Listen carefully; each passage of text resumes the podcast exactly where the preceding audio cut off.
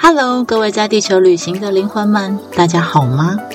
欢迎来到地球灵魂舒压馆，我是馆主 Levin。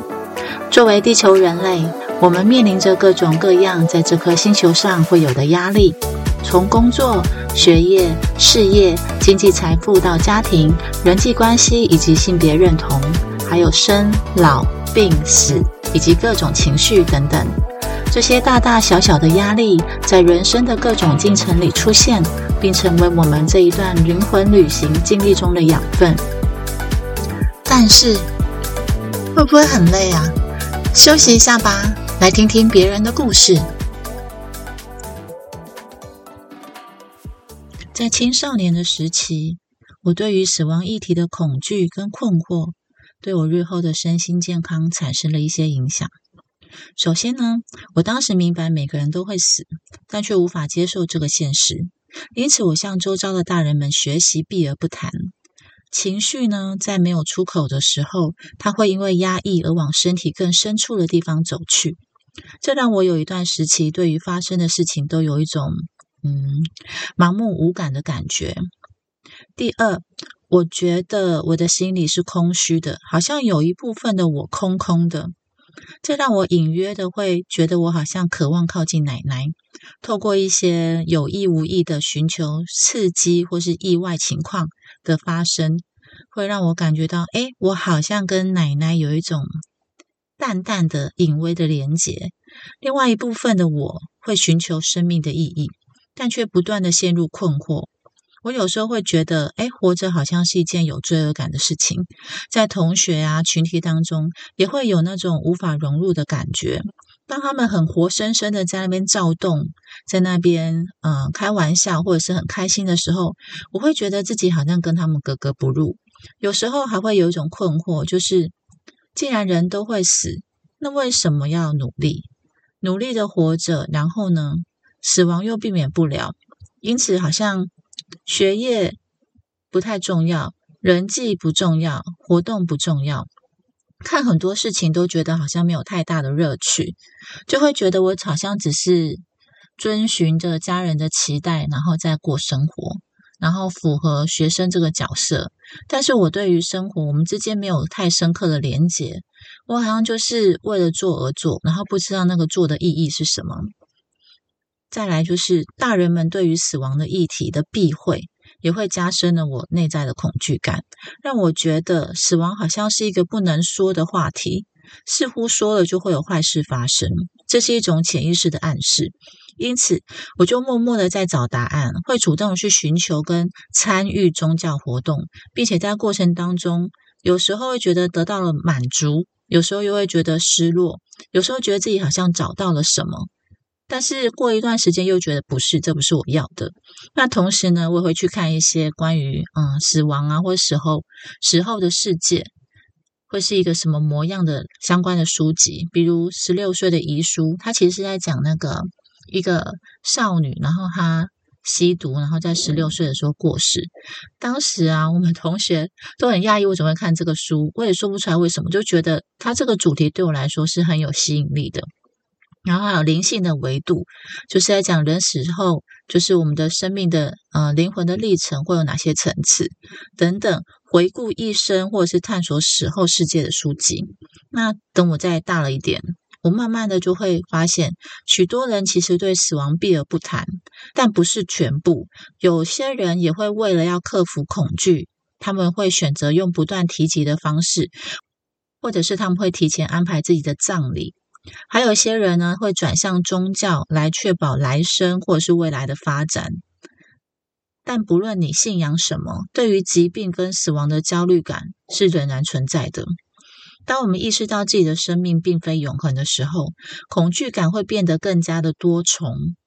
我们会害怕失去生命所给予的一切，包括我们所看到的世界、我们所爱的人，还有我们彼此相处的回忆。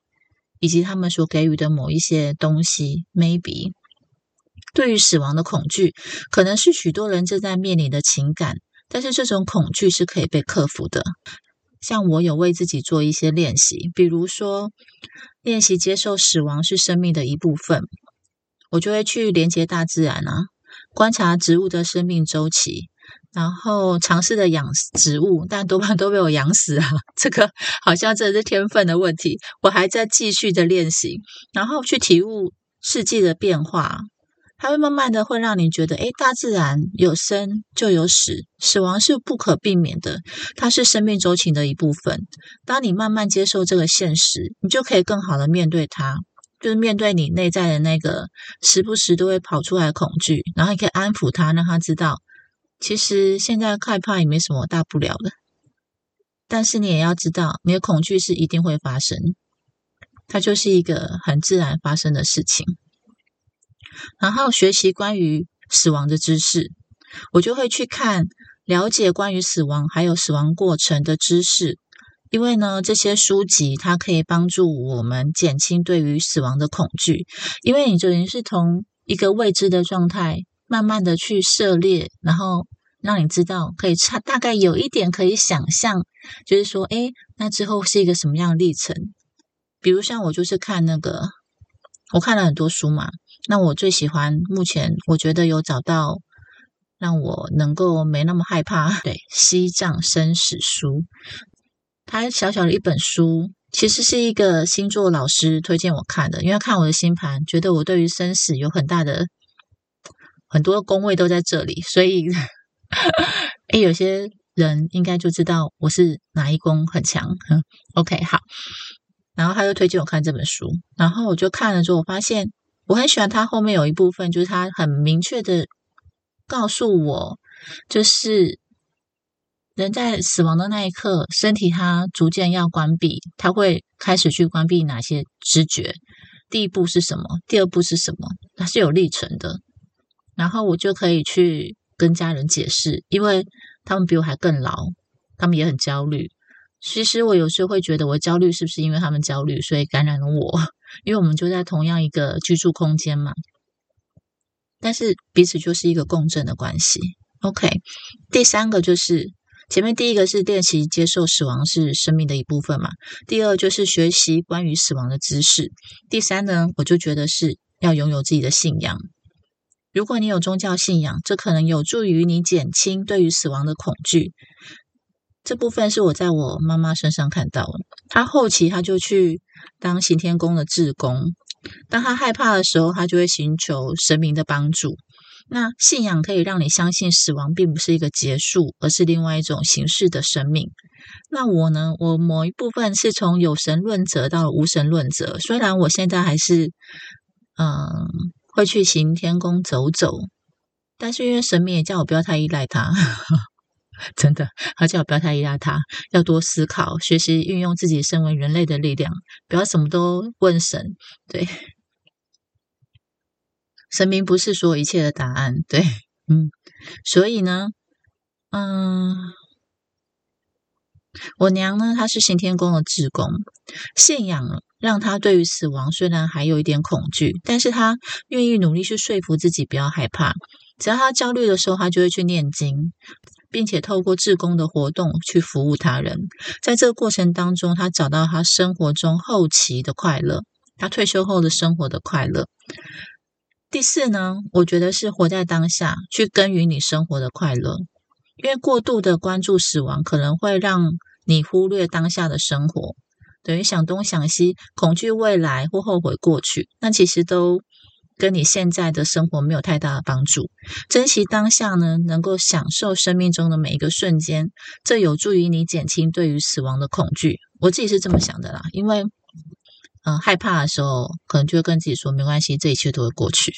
然后在开心的时候又跟自己说没关系，这一切都会过去。但是对我来说，可能对别人来说没有用，可对我来说，这样子的一个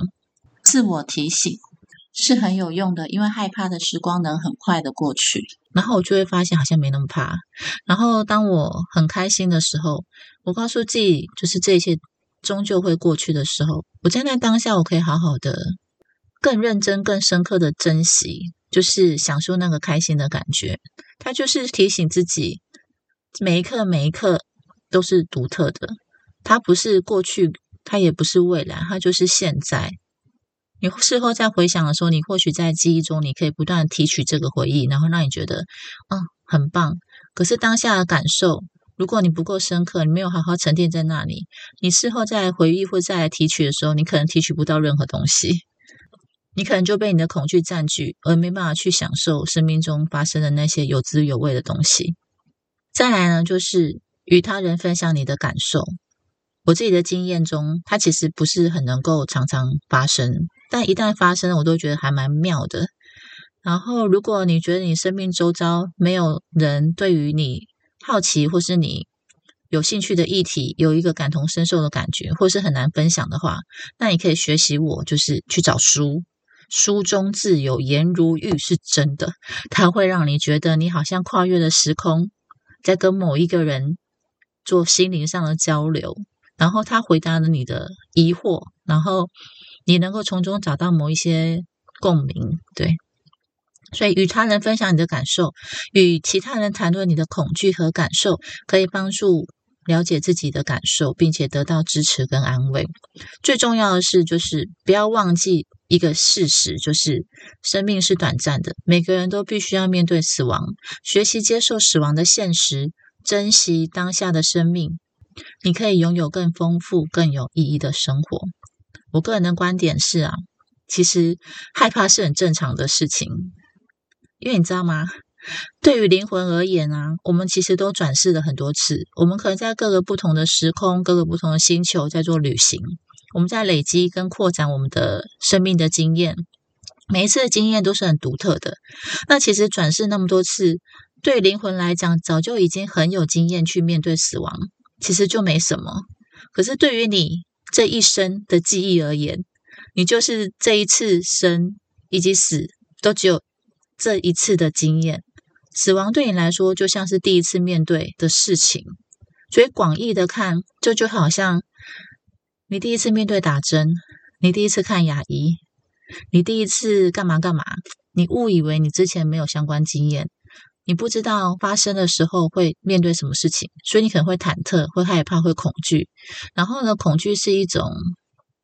你一旦放任它，它就会开始不停的侵袭你、占据你，然后，然后就是混淆你对于现实的正确的看法。吸引力法则都会说，我们要好好的去控管我们的情绪，让我们的情绪来引导我们。去发现真实的自我是什么。好，最后面来说一个，狄更斯在他的著作《小气财神》一书里面，描述了年老的守财奴石谷基是如何在梦中的墓地里看到自己的坟墓，而体悟到必须迷途知返。当他明白自己正在糟蹋人生之后，他就改变了他的作为。关心他人，并且变得无私与慷慨。如果今天发生了严重的意外，并且知道自己即将死去，首先人们会做的就是重新的调整某些事物的重要性。很明显的，我们都是后知后觉。我们必须要朝着重要的部分前进，充分的活在当下，别对生活里的刺过分强烈的反应而胡乱糟蹋人生。这些话送给大家。那为什么会把这个当做结语呢？因为我自己有很深刻的看见，有一次啊，因为我大学的时候，我读的学校在山上，我们上山下山都是要有。机车或者汽车的，我那时候就是因此而学会了骑机车。然后重点来了，我不是说在我青春时期有意无意的会寻求刺激吗？然后我就发现呢，有一天非常印象深刻，就是我刚好在山下跟同学会合，那我们要上山要进入学校，结果呢，山路明明就是有上山跟下山两个方向嘛，我呢也不知道那天是为了要寻求什么刺激。我就远远的呢，在上山的时候看到对向有人来车，然后我也不知道为什么，就当时就有一个好像车神上身，就想要去体会一下，就是我们车轮跟车轮完美交汇的感觉。我不知道为什么那时候就有这个想法，就是我想要去体验一下车轮跟车轮完美的错过，